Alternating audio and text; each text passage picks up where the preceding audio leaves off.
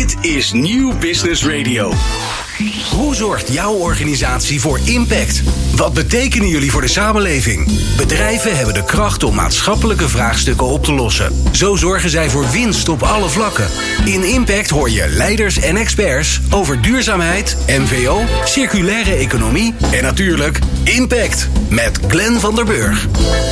Met de banenafspraak is er eindelijk voortgang geboekt in de toegankelijkheid van de arbeidsmarkt voor mensen met een beperking. Duizenden talenten zijn aan het werk gekomen en dat vooral in het bedrijfsleven. Maar om ergens te kunnen werken, moeten onze maatschappij en de producten en diensten daarbinnen wel toegankelijk zijn voor iedereen. Accessibility is de juiste term daarvoor. Kom je met een rolstoel de trein in? Kun je als dove een podcast over werk luisteren? Of als een blinde een vacature op een website lezen? Samen met de Dutch Sustainable Growth Coalition maken we deze aflevering van Impact over accessibility. En we hebben vier bijzonder leuke experts in de studio. Katie Crossman is uh, Inclusion and Diversity Lead bij Accenture. Melita Frankovic is communicatiemedewerker bij Defensie. Bianca Prins is Global Head of Accessibility bij de ING Bank. En Jack Stuifbergen is de gast, directeur van Breed Weer, die zichzelf met de verven een social enterprise mag noemen. En die bijvoorbeeld in de glazen opwassing zitten. Wij vinden het in geval fijn dat je luistert naar Impact. Impact met Glenn van der Burg op Nieuw Business Radio. Maar voordat we aan de slag gaan met accessibility, uh, eerst even het woord aan een belangrijk iemand, namelijk onze voormalig premier en voorzitter van de Dutch Sustainable Growth Coalition. Uh, want uh, hij introduceert even dit samenwerkingsverband van grote bedrijven en de kennissessies die zij organiseren. dus laten we even luisteren naar Jan-Peter Balkenende. Ik ben Jan-Peter Balkenende, voorzitter van de DSGC en ik doe graag mee naar activiteiten van deze coalitie van acht grote Nederlandse ondernemingen. De CEO's van Axel Nobel, DSM, Friesland Campina, Heineken, KLM, Philips, Shell en Unilever hebben in 2012 de handen ineen geslagen vanuit overtuiging dat duurzaamheid voluit geïntegreerd dient te worden in bedrijfsstrategieën en bedrijfsmodellen. Vervolgens hebben deze ondernemingen, in het streven naar een betere wereld, zich volledig geschaard achter de 17 duurzame ontwikkelingsdoelen van de Verenigde Naties, ook wel de SDG's genoemd. In deze doelen gaat het onder meer om goede gezondheid, meer gelijkheid, een beter klimaat en een circulaire economie. De kennis en inzichten die hierdoor zijn verkregen, wil de DSGC delen met andere ondernemingen en stakeholders. Want alleen samen kunnen we de 17 SDG's realiseren. Dit gebeurt onder meer door het organiseren van onze expertsessies.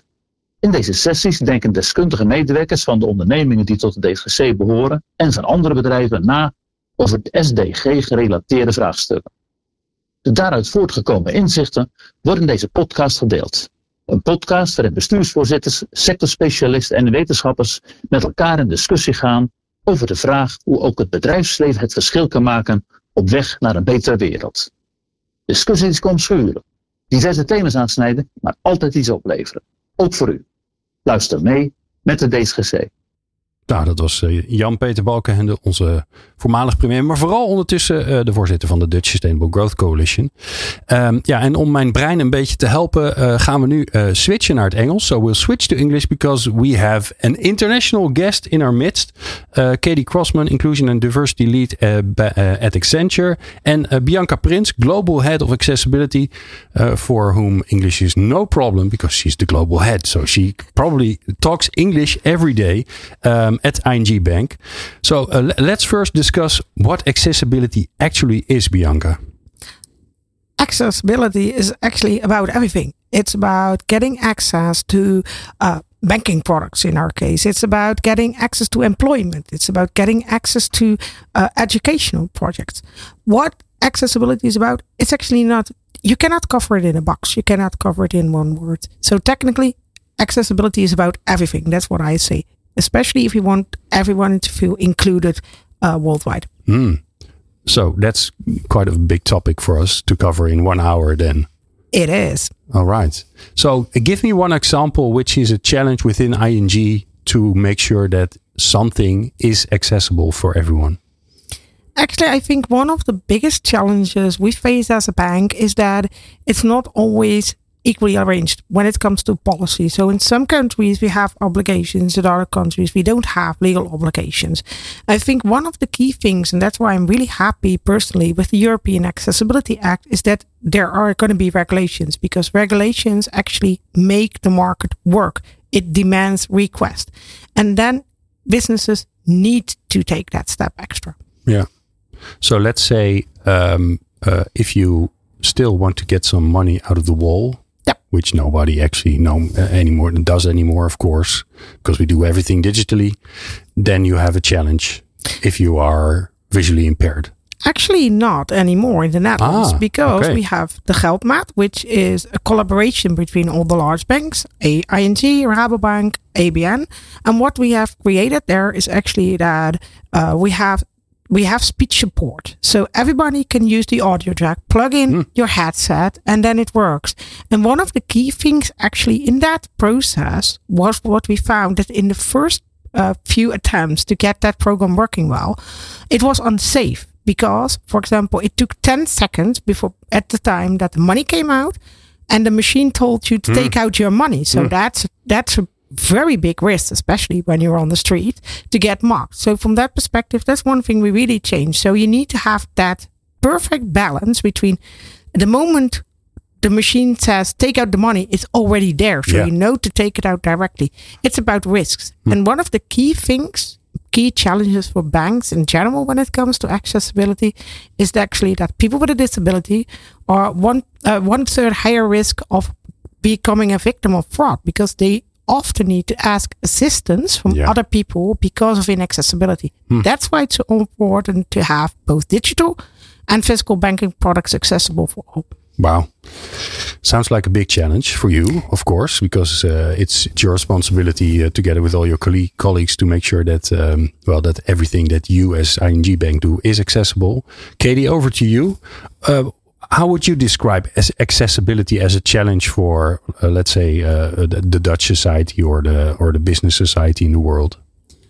Um, yeah, that's a really good question. Um, so what I, I mean, what I see within Accenture and especially for our clients is that um, there is oftentimes such a big barrier in different ways, and it's really sometimes hard to identify that. Um, especially when we talk about disability, there's both visible and invisible disabilities, um, and oftentimes 75% of the disabilities are invisible. Um, and that takes really people speaking up and you know feeling included um, within a workplace within um, the Dutch society in order to really share what they need in order to make sure that we're catering catering for it. So what we really try to do um, internally, but also with our clients, is really incorporate inclusive design into everything that you know we're bringing forward.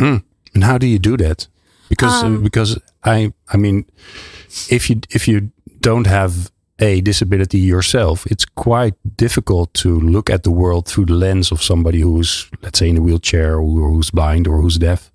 Yes. Um, so oftentimes, what we try to do is we really make sure that the teams that are working on different projects are diverse and coming from different backgrounds. Um, and we do also use different um, different ways of ki- kind of testing whether we're de- helping develop a product or helping to develop a solution or you know it's a digital transformation um, we really ask you know an audience or we you know really try to um, feel what it would be like to be in the shoes of someone with a disability. And you can do that more and more these days with you know vr or with um with the metaverse there's Yeah. all different ways of really bringing technology into what we're doing Cool. Sounds cool. So, of course, um, uh, there is um, um, uh, it's it's just be, at being civilized to make sure that everything you do is accessible. Let's let's state that for the, for for ease. Um, on the other hand, is there also a business case for it, Bianca? Yeah, there's surely a business case for disability. The interesting part is actually that um, in a lot of cases, it's it's about having the right numbers. And um, I'm going to be completely fair in that one is that if we look at international research, which is done by the Return on Disability Group, they come at very much higher numbers of people with disabilities based on how we measure. A lot of times when it comes to disability, the old numbers from 2011 from the World Health Organization are used. They came out at 15% of the global population. What they also stated in that report was it was really hard to measure right because not every uh, government measures the same way. So they already mentioned in that report that there was a possibility certain, the numbers were much higher than expected. Oh, even higher than A lot of- 15%, which is already a lot. Yeah, and in, in, in if we look at further research, for example, uh, uh, the American CDC says 26% of the people has a disability. And one of the key reasons is that what do we include in disability? For the Netherlands, it's often said, okay, people who are on welfare with a disability, they have a status, they are included. So then you come out at one at eight, one at seven, which is often used in conversations. In practice, it's actually one out of four, one out of five people who experience a disability. There are a few reasons for that which people are not included. One is, for example, dyslexia and other neuro- neurodiversity groups. Often they're not included in these numbers. People with visual disabilities, we only include people who are on welfare. In my case, I have a severe visual disability when it comes to reading and working on a computer, but I'm not officially, I don't have a disability Oh, according because to the you're government. working. No, is- not because I'm working. Actually, because I uh, my foresight is perfect, Ah. uh, based on the fact that I have implant lenses and cataracts. While at the same time, my vision, which I used to have as a child, on near sight is just the same. So it's only 20, 25%, and that's not much. So from that perspective, those things, they're not included. So there's a lot of numbers we don't include. That's why personally I like to use the numbers of Return on Disability Group. They're uh, uh, they're a Canadian organization. They check every uh, database there is available in the world, and that's how they come up with these numbers. And then the business case is a lot easier to make because if you are working for one out of four, one out of five customers, there's a lot much more customer volume. And there's second thing which is actually also very interesting, coming from the same report, is that in 2016 they done a measurement in the U.S. and in in Europe, also by the Return on Disability Group. What is found is that in the period 2016-2020 in the U.S. the disposable income from people with disability doubled, while the group actually grew less than it did in Europe. And if I look at the same numbers for Europe in the same period, we actually grew with only uh, 60 mil, uh, 60 billion dollar of a a billion dollars, which is a lot less. And how is this possible? Our growth in disposable income is so much lower. One of the key things is actually there is that in the US, accessibility and disability inclusion is pushed by regulation, by the ADA. And that's why it's a positive thing Yeah, yeah. to have regulation because it creates the demand. Yeah. So, Katie, um, uh, let's turn it around. Uh, our listeners are thinking, well, one out of four, one out of five. That's an interesting group for me to not exclude.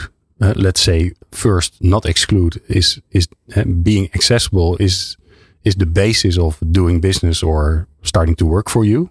Being accessible for everyone where do you start? Because we're talking about disabilities as if it is one thing, but it's not. What what would you advise me as a company? Where where where should I start? I would, I always say start with the people who are working for you and simply listen. Listen to their needs.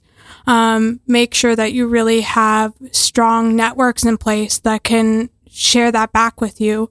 Um, I think you, Bianca pointed out uh, neurodiversity, um, and I think that is a big um, a big step that is really important to take to make sure that you know people who are on the spectrum but not even on the spectrum people who think differently because we all think differently really feel included in the workplace. So within accenture we actually just started our neurodiversity network um, which is led by one of my colleagues and he really just came to me and as an inclusion and diversity lead and said hey i think this is important. This is what i've ex- I've ex- seen experienced in our workplace and we need to we need to change things. So I Yeah. listened to him, we formed that network and now they're really together with our HR and our business leaders really taking steps to make sure that our workplace is more accessible, more inclusive. I kind of see accessible and inclusive, they kind of really go hand in hand. Yeah, it's all yeah. about furthering inclusion for all. Yeah, because if you're not accessible, how can you be inclusive? It's it's like uh, it's like the hygiene factor, maybe even. Yeah. And it's one thing to talk the talk, and it's another to really walk the talk. And I think that's really also where I would start is focusing on your managers, your senior managers, your leadership, um, to really make sure that they are, you know, modeling inclusivity, um, really listening to their people, really making sure that everyone has a voice, and really making sure that if you know they see something happening whether it's you know with our clients or in the community or within the workplace that they are speaking up um, and really addressing the biases that they see at play in front of them that Yeah. that's essential these days to really change um, and further inclusion in every way Let's say I'm an I'm an SME. I'm a I'm a small medium sized company. I have uh, like uh, f- uh, 50 employees, and I they're all in my head as the the, the the managing director or the or the entrepreneur behind the behind the organization. I think, well, I have no people with disabilities. How do I start a conversation? Because a lot of uh, disabilities are not visual, but they're probably there. Yeah. Where do I begin yeah the that conversation? um i actually have an invisible invisible disability Okay. So when I was 24, I started to lose my hearing, um, and I hid it for a really long time, almost for five years. But it got to the point where I, to watch Netflix on my computer, I had to turn it all the way up and also have subtitles on to know what was being said. Um, but I got really good in the workplace on trying to guess what people were saying, and half the time I got away with it. But I think that's a really good example of an invisible disability. And now I have hearing aids implanted in my ears, um, and no one, no one would know if I didn't, you know, didn't feel that I was in a trusting environment to really say that. Yeah. So I think that's what it really starts with, making sure that you have you built trust within those 50 people, um, and then from there, really just sitting down together and almost asking an open question of where in your experience within our company have you experienced inequality? When have you felt like you didn't belong? Okay. and that really opens it up because then you're not directly asking okay are do you have a disability yeah. you're more posing it around have you ever felt this way? When? Why? And then that you know really shows where you can make changes to your processes your policies what you have to do culturally um, are there any changes that you need to focus on from a leadership perspective and how you're leading your company. Wow, great questions. So, how are we doing on accessibility for you? Great. Yeah, I- it's working great yeah, because I didn't check. Great.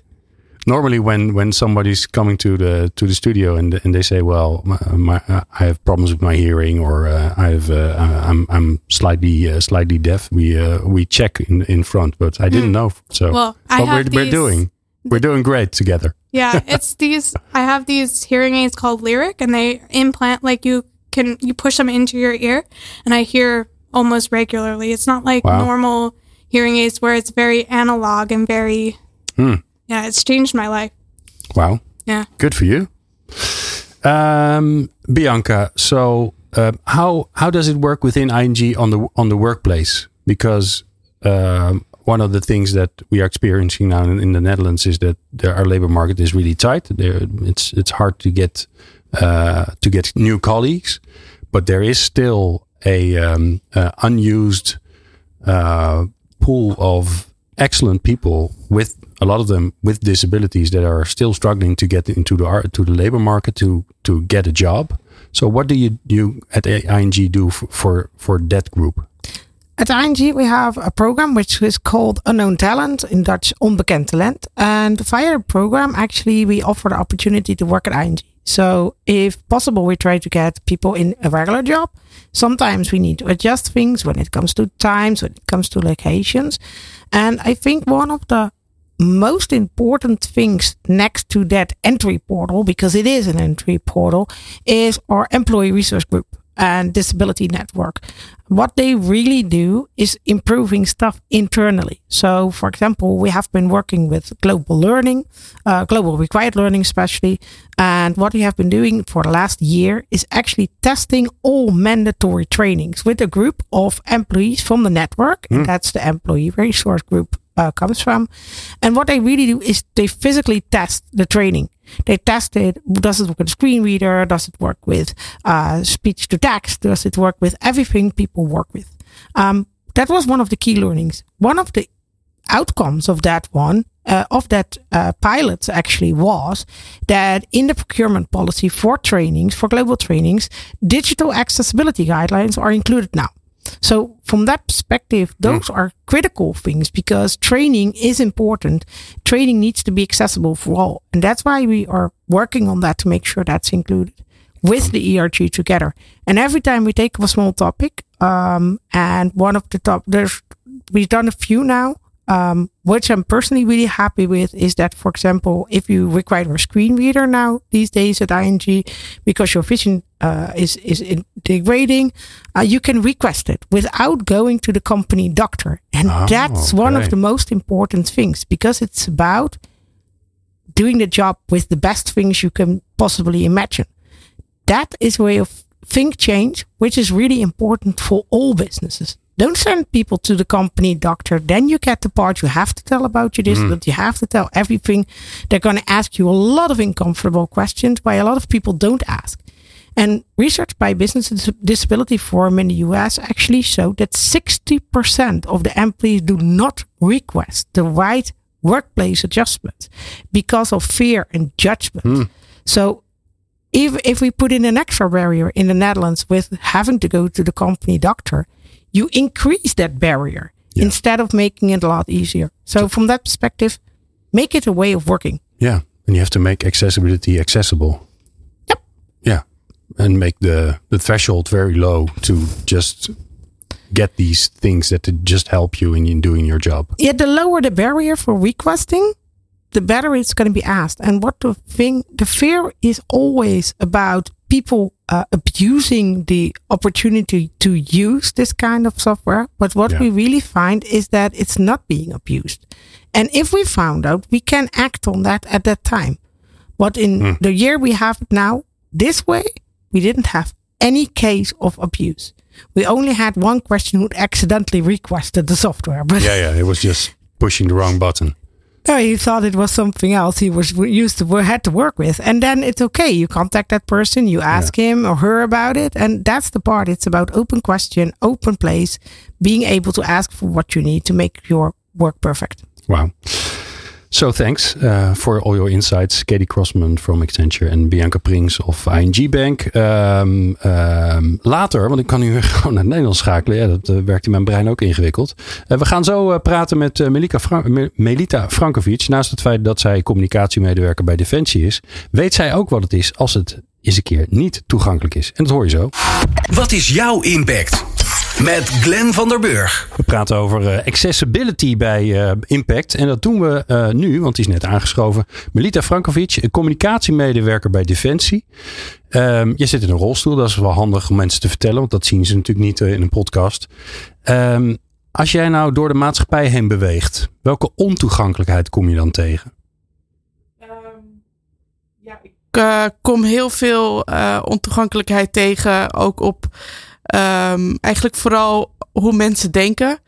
Ehm, want ja, er wordt eigenlijk heel ingewikkeld gedacht. Eh, en eh, mensen zijn niet heel snel in oplossingen, maar meer van, oh, ehm, jeetje, eh, je kan niet naar binnen of eh, en zien het eigenlijk gelijk als blokkade.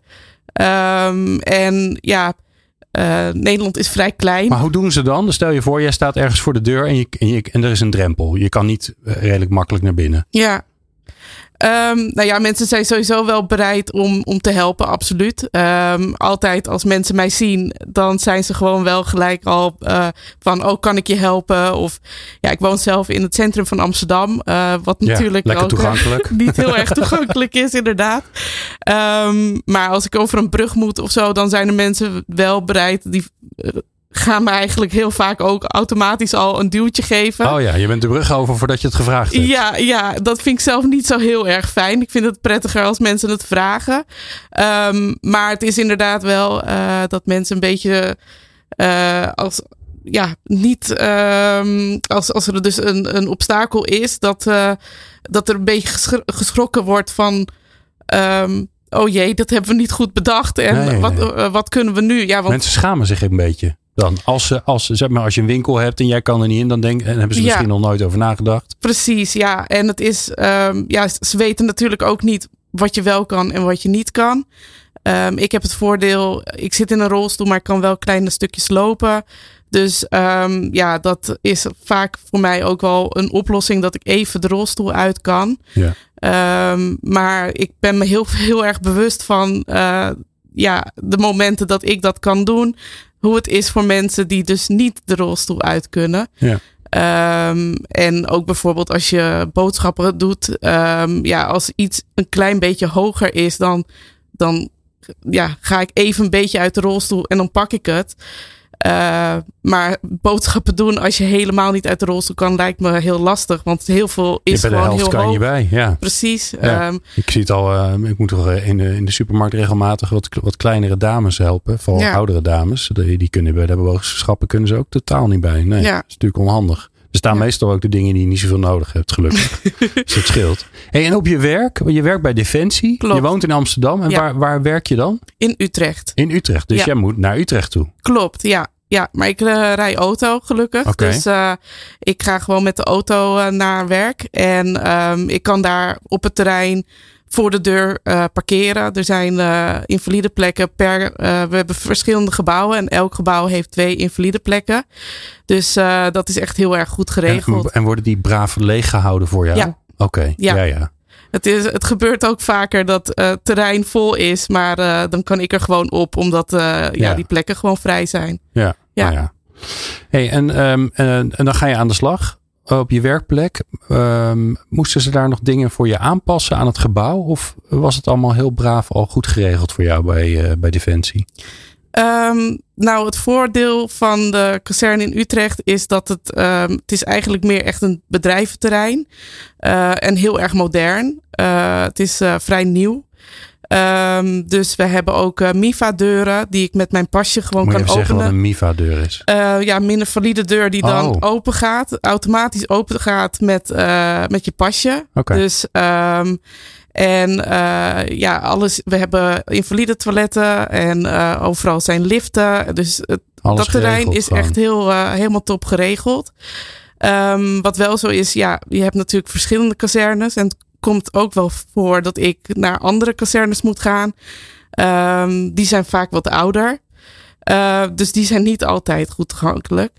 Um, dus, maar ik heb wel het voordeel dat mijn collega's en um, echt de, de medewerkers van Defensie zijn echt heel erg behulpzaam. En uh, proberen dan altijd wel een oplossing te vinden. Ja. Nou ben jij uh, naast dat je uh, uh, werkt natuurlijk ook consument. Nou je noemde het voorbeeld van de supermarkt al even. Maar neem ons eens mee als jij een dagje gaat shoppen of als je gaat stappen. Of hoe ziet dat eruit?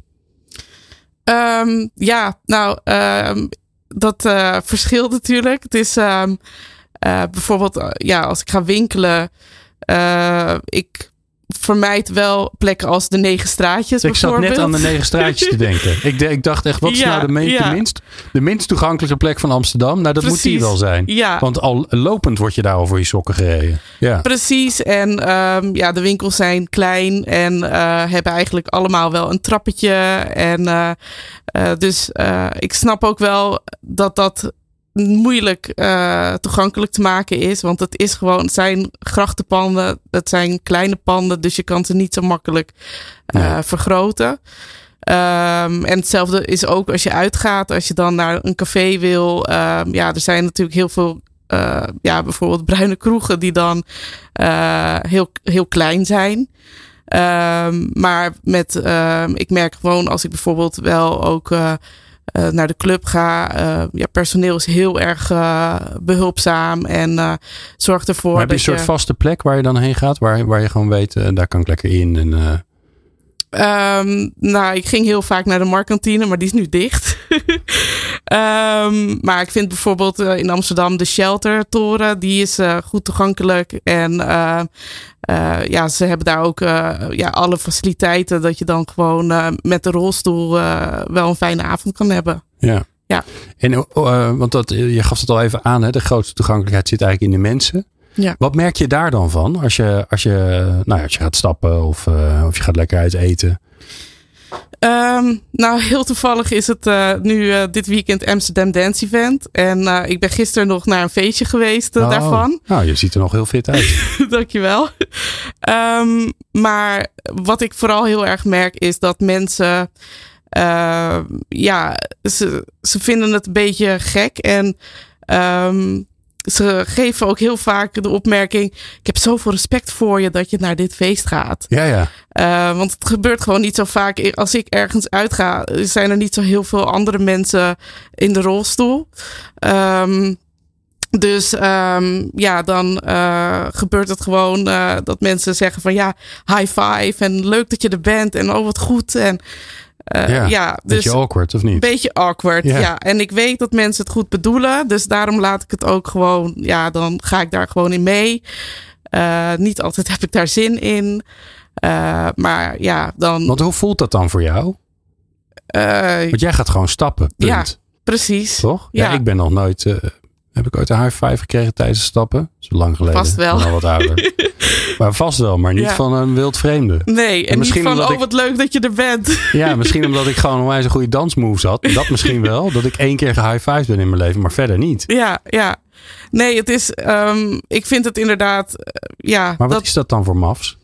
Uh, ja, dat laat gewoon heel erg zien dat uh, ja, de maatschappij toch je ziet als, als echt een beperkt persoon. En dat je gewoon ja, niet meedoet eigenlijk met de maatschappij. En dat, dat het een uitzondering is als je iets doet wat uh, iedereen ja. normaal vindt. Ja. Um, en, en dat is, vind ik heel moeilijk. Dit, ja. ja, en dan is dit eigenlijk een goed bedoelde, positieve ja. uh, manier om te laten zien dat, ja, dat het voor mensen uh, bijzonder is als ze jou in een rolstoel in een, in, een, in een club, in een discotheek zien. Is het soms ook gewoon onaardig, negatief? Kom je dat nog tegen? Ik hoop het natuurlijk niet. Um, ik kom dat ook tegen. Ja, um, want ja, ik met de rolstoel um, neem wel wat plek in beslag. Um, dus uh, ja, ik hou er wel van om gewoon me in het publiek te begeven. Ik ga niet ergens opzij staan. Ik wil gewoon uh, vooraan staan of uh, gewoon midden in het publiek. Ja. maar dan moet je er even langs. Ja. En het gebeurt gelukkig niet heel vaak, maar ik hoor wel eens de opmerking van, ach joh, wat doet die hier of zo. Uh, ja. ja. gelukkig gebeurt dat dus niet zo heel vaak. Nou, nou draai ik hem even om. Hè? Want ik, ik weet dat ik uh, toen ik zelf voor het eerst iemand met een, in een rolstoel zat, zag en, en daarmee in gesprek ging. Jacco, ik weet nog goed. Hij, hij, is niet meer onder ons, maar heeft een grote impact op, uh, op het leven van mij en mijn collega's toen gehad.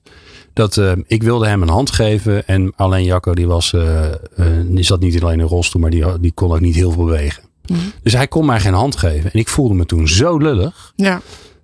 Um, en sindsdien snapte ik wat het woord handelingsverlegenheid betekende. Ja. He, hoe, hoe je je zeg maar ongemakkelijk voelt um, rondom iemand met een beperking. Omdat je ja. gewoon geen idee hebt hoe je je moet gedragen. Ja. En wat zou het antwoord zijn voor jou?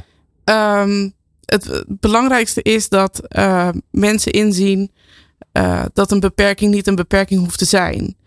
Um, en uh, ja, dat die conversatie gewoon er is. En dat mensen weten dat iedereen bereid is om gewoon te praten. En um, net als mensen die, zoals mijn voorgangers ook zeiden, er zijn mensen die geen beperking zichtbare beperking hebben, uh, die moeten ook aangeven als ze iets minder kunnen. Mm. Um, dus als iemand een zichtbare beperking heeft, het is goed om met diegene in gesprek te gaan. En dat um, is nu ook op mijn werk, dat gewoon mijn collega's ook hebben gevraagd van uh, wat, uh, hoe heb jij het het liefst? Waar heb je hulp bij nodig? Ja. Uh, hoe wil je dat wij met jouw beperking omgaan? En het is natuurlijk logisch als je iemand leert kennen.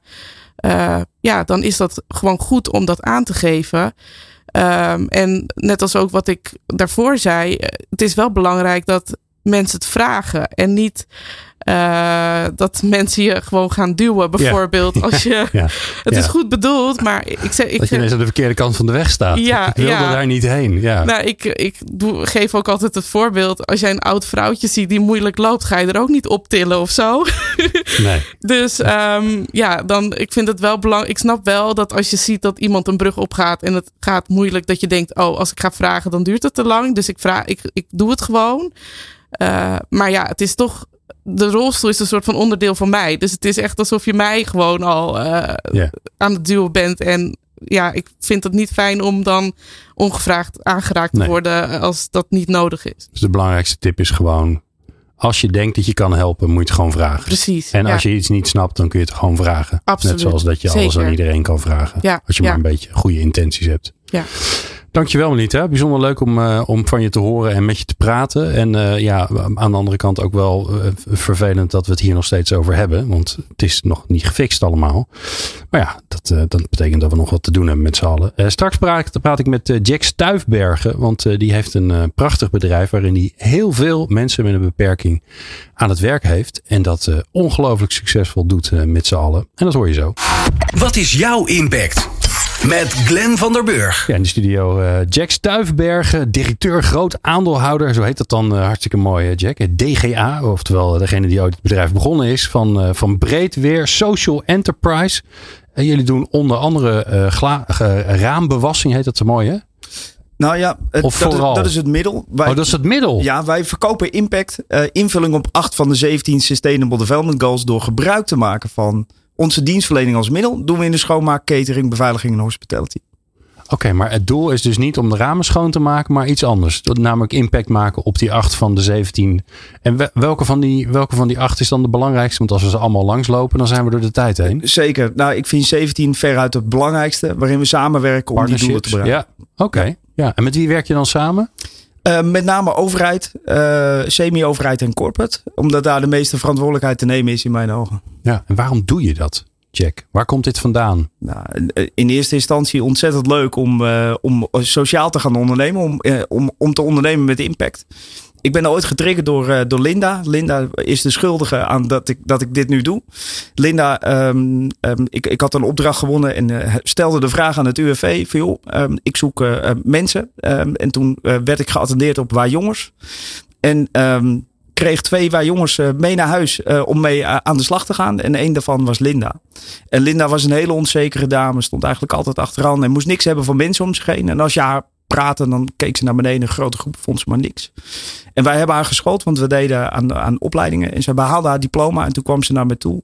Van joh, thuis zeiden ze, dat kan je niet, dat red je niet. Je bent er te dom voor. Maar dank je wel. Nu kan ik het ze thuis laten zien. En op dat moment krijg je kippenvel. En ben ik uh, volle bak sociaal gaan Ja, ik krijg het ook. Uh, ik, het is hartstikke warm hier. Maar ik begin mij ook over de armen te lopen. Ja, geweldig. En, en, en oké, dus dat was voor jou. Jij kreeg een kippenvel moment. En toen dacht je, hier moet ik meer mee doen. Ja, het is toch geweldig als je mensen gelukkig kan maken. Absoluut, en, ja. en als je daar dan ook nog een businessmodel omheen kan maken. Waarom niet? Ja, en dat is jou dus heel goed gelukt. En dat vinden de ondernemers die luisteren natuurlijk.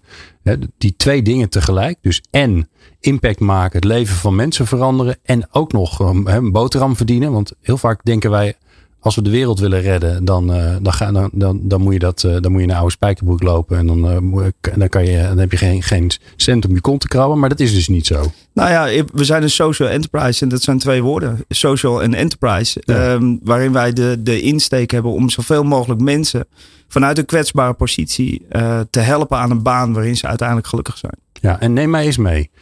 Waar, be, waar begint het bij de klant? Bij het stellen van de juiste vraag. Okay. Uh, wat ik zie is dat de overheid met name, um, nou, als je kijkt naar de schoonmaakaanbestedingen, het, het mooi afkaderen in een programma van eisen waar, waar wij aan moeten voldoen. Hè? Uh, welk ja. schoonmaakdoekje ik moet gebruiken, welk schoonmaakkar ik moet gebruiken. Ja, en sterker ja, prijzen nog, per vierkante meter en ja. al dat soort gedoe. Ja. En sterker nog, als je niet aan de kwaliteitseisen voldoet, dan uh, is dit de boete die u krijgt. En vervolgens stellen ze in de aanbestedingen van hoe gaat u schoonmaken. Ja, weet je, dat is, dat is niet de vraag die je zou willen als je al weet, uh, het antwoord al weet. Uh, waar wij uh, op zitten is met name, stel de vraag, beste inschrijver. Dit wetende, het programma van eisen. eh, wat denkt u voor maatschappelijke waarde te kunnen maken door gebruik te, te, maken van deze opdracht? En dat geeft mij een speelruimte om te kunnen doen, de dingen te kunnen doen die ik nu doe. Ja. Waarin ik mensen met een, met een beperking, met een, met een, vanuit een kwetsbare positie in kan zetten. Op niet alleen op schoonmaak, maar ook op circulaire businessmodellen bijvoorbeeld. Die waarde toevoegen aan uh, uh, enerzijds de opdracht, um, maar anderzijds ook aan de individu die aan het werk is. Want ik kan meer uren geven, waarin uiteindelijk mijn doel bereikt wordt, waarin mensen zelfstandig in staat zijn in hun levensonderhoud te kunnen voorzien. Nou worden er volgens mij steeds gelukkig steeds meer eh, social return-achtige dingen opgenomen in. Uh, en wordt die vraag: hè, hoe ga je ons bij, onze, bij ons eigen beleid helpen uh, als, als gemeente of als provincie? Die wordt steeds vaker gesteld, gelukkig. Betekent dat dan ook dat daar je opdrachtgevers zitten? Nou, laten we zeggen, social return vind ik een draak van een ding. Als we gaan kijken in de aanbestedingen, is een percentage van 5% wat je moet voldoen aan je social return. Ja. En dat is dan 5% aan je uren inzet. Um, veel mooier zou zijn van joh, we hebben een, een, maatschappelijke opgave. Uh, laten we maatschappelijke waarde gaan, gaan meten als percentage. Hoeveel maatschappelijke waarde denkt u toe te kunnen voegen aan deze opdracht?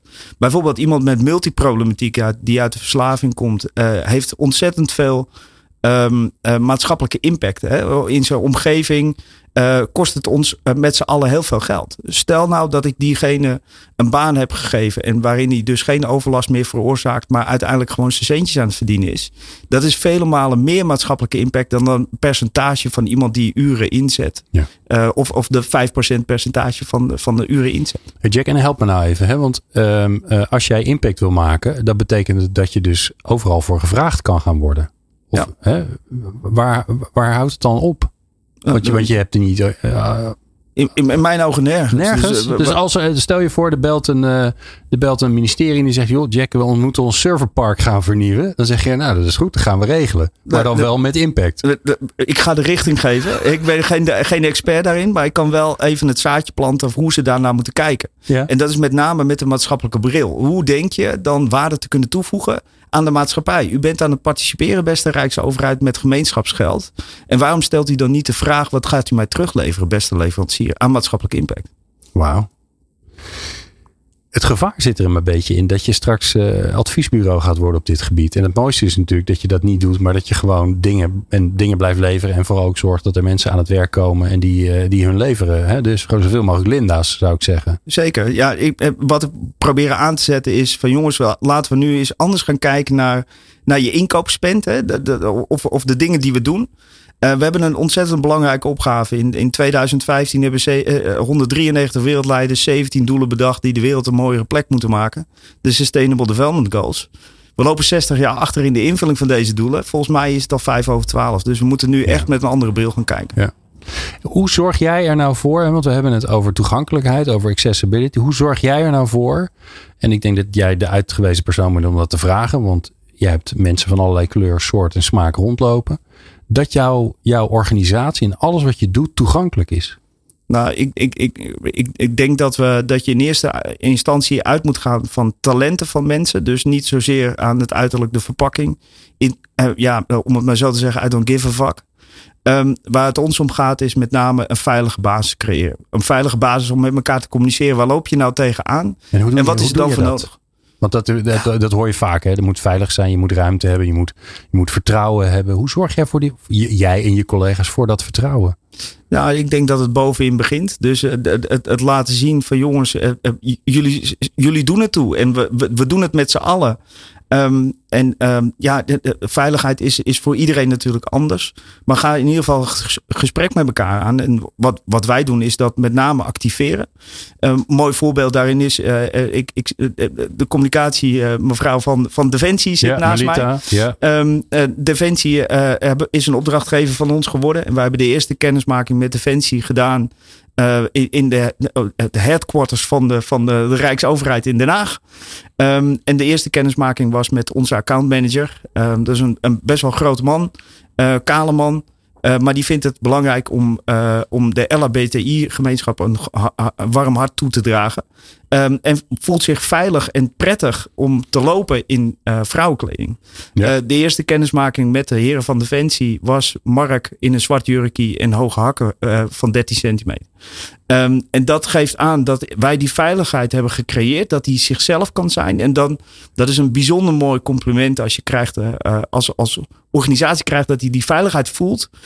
Um, om de eerste kennismaking te doen wow. met de heren van Defensie. Wauw.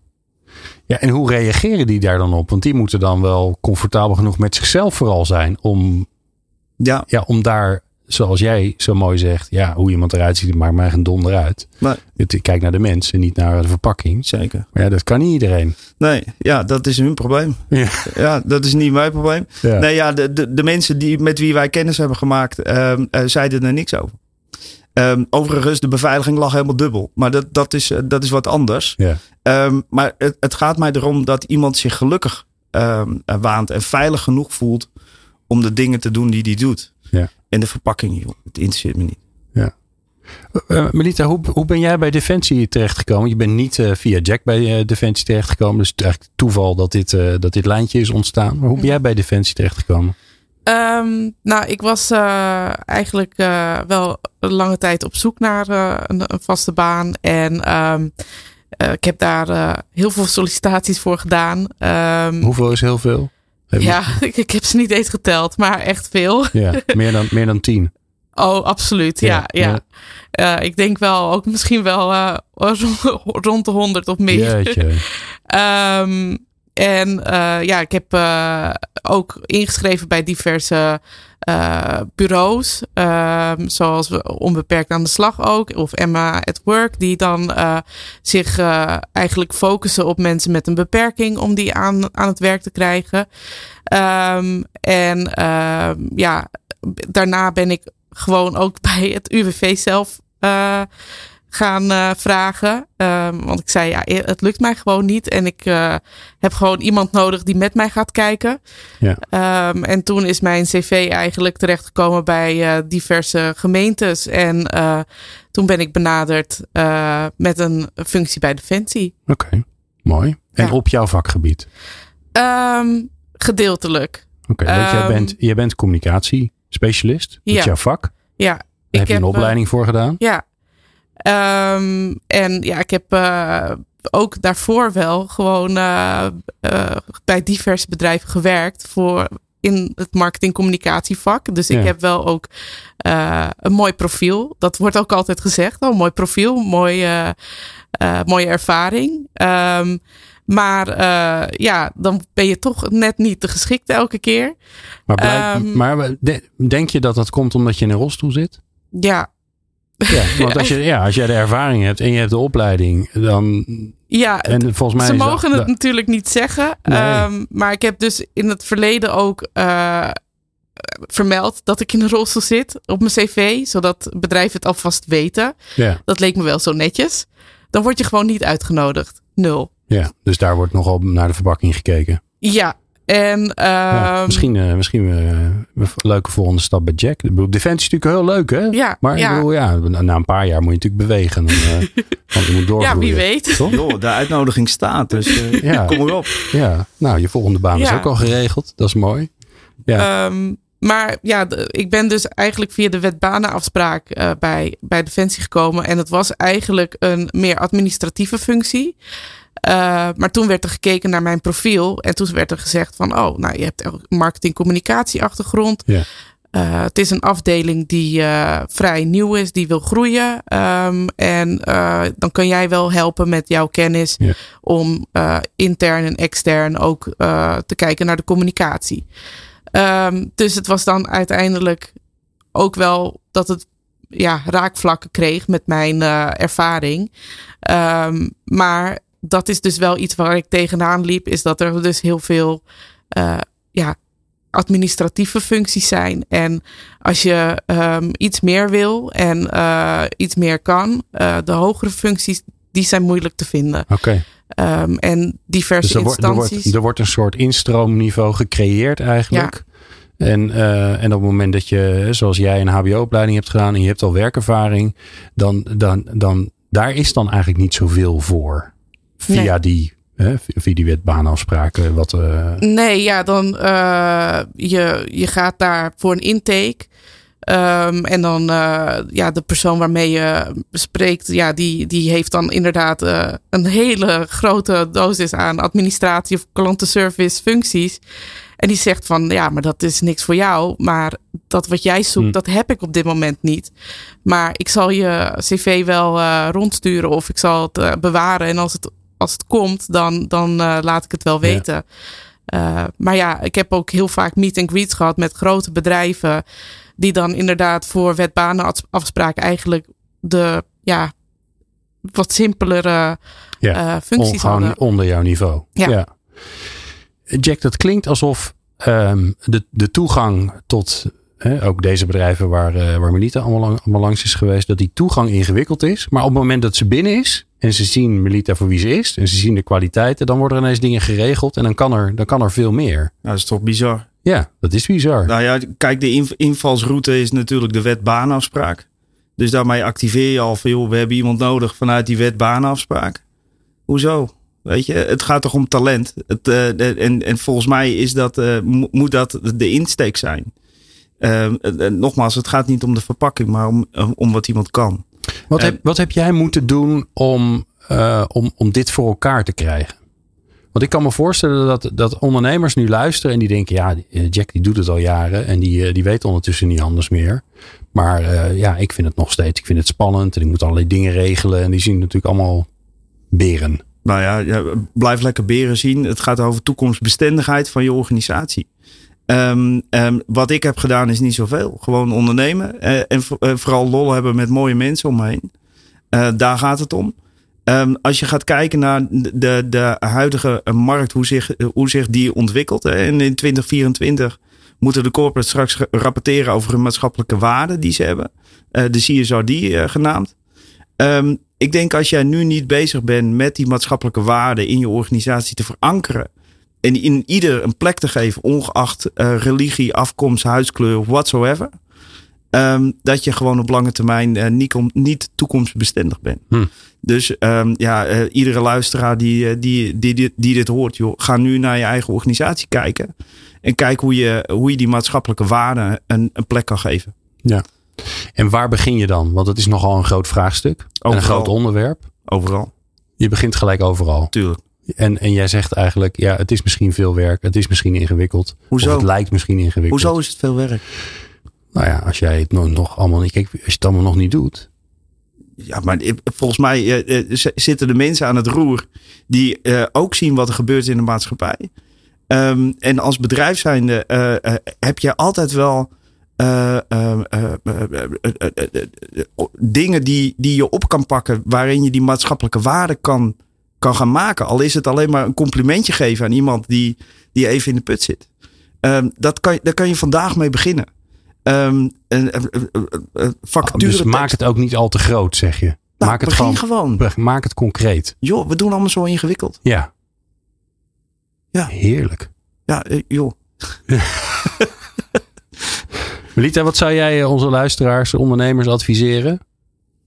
Um, ja, ga, als je het een uitdaging vindt, ga de uitdaging aan. Ja. Er zijn zoveel mensen uh, met mooie talenten, uh, onontdekte talenten. Uh, het is zonde om daar geen gebruik van te maken. Er is krapte op de arbeidsmarkt. Mensen zijn nodig. Er zijn zoveel mensen die op dit moment het idee hebben dat ze niks voor de maatschappij kunnen betekenen. En dat is helemaal niet zo. Dus ja, is een gemiste kans. Ja, en los van het feit dat het nog eens een keer ongeveer 1 op de 4, 5 mensen betreft. Wat ja. ook nog eens een keer een ongelooflijk grote klantengroep is die je gewoon uh, nu laat liggen. Mooi. Uh, we zijn nog lang niet uitgepraat over dit onderwerp. Maar ja, dat zijn we natuurlijk nooit. En dat, uh, onze vaste luisteraars die krijgen dit elke keer zo'n beetje van mij te horen. Maar ik dank jullie zeer voor al jullie prachtige inzichten. Uh, Katie Crossman van Accenture. Melita Frankovic van Defensie. Nog wel even, want ze wordt binnenkort weggekaapt, kan ik jullie zeggen. Bianca Prins van de ING Bank. En Jack Stuivenbergen van het prachtige bedrijf Breedweer. En jij bedankt voor het luisteren.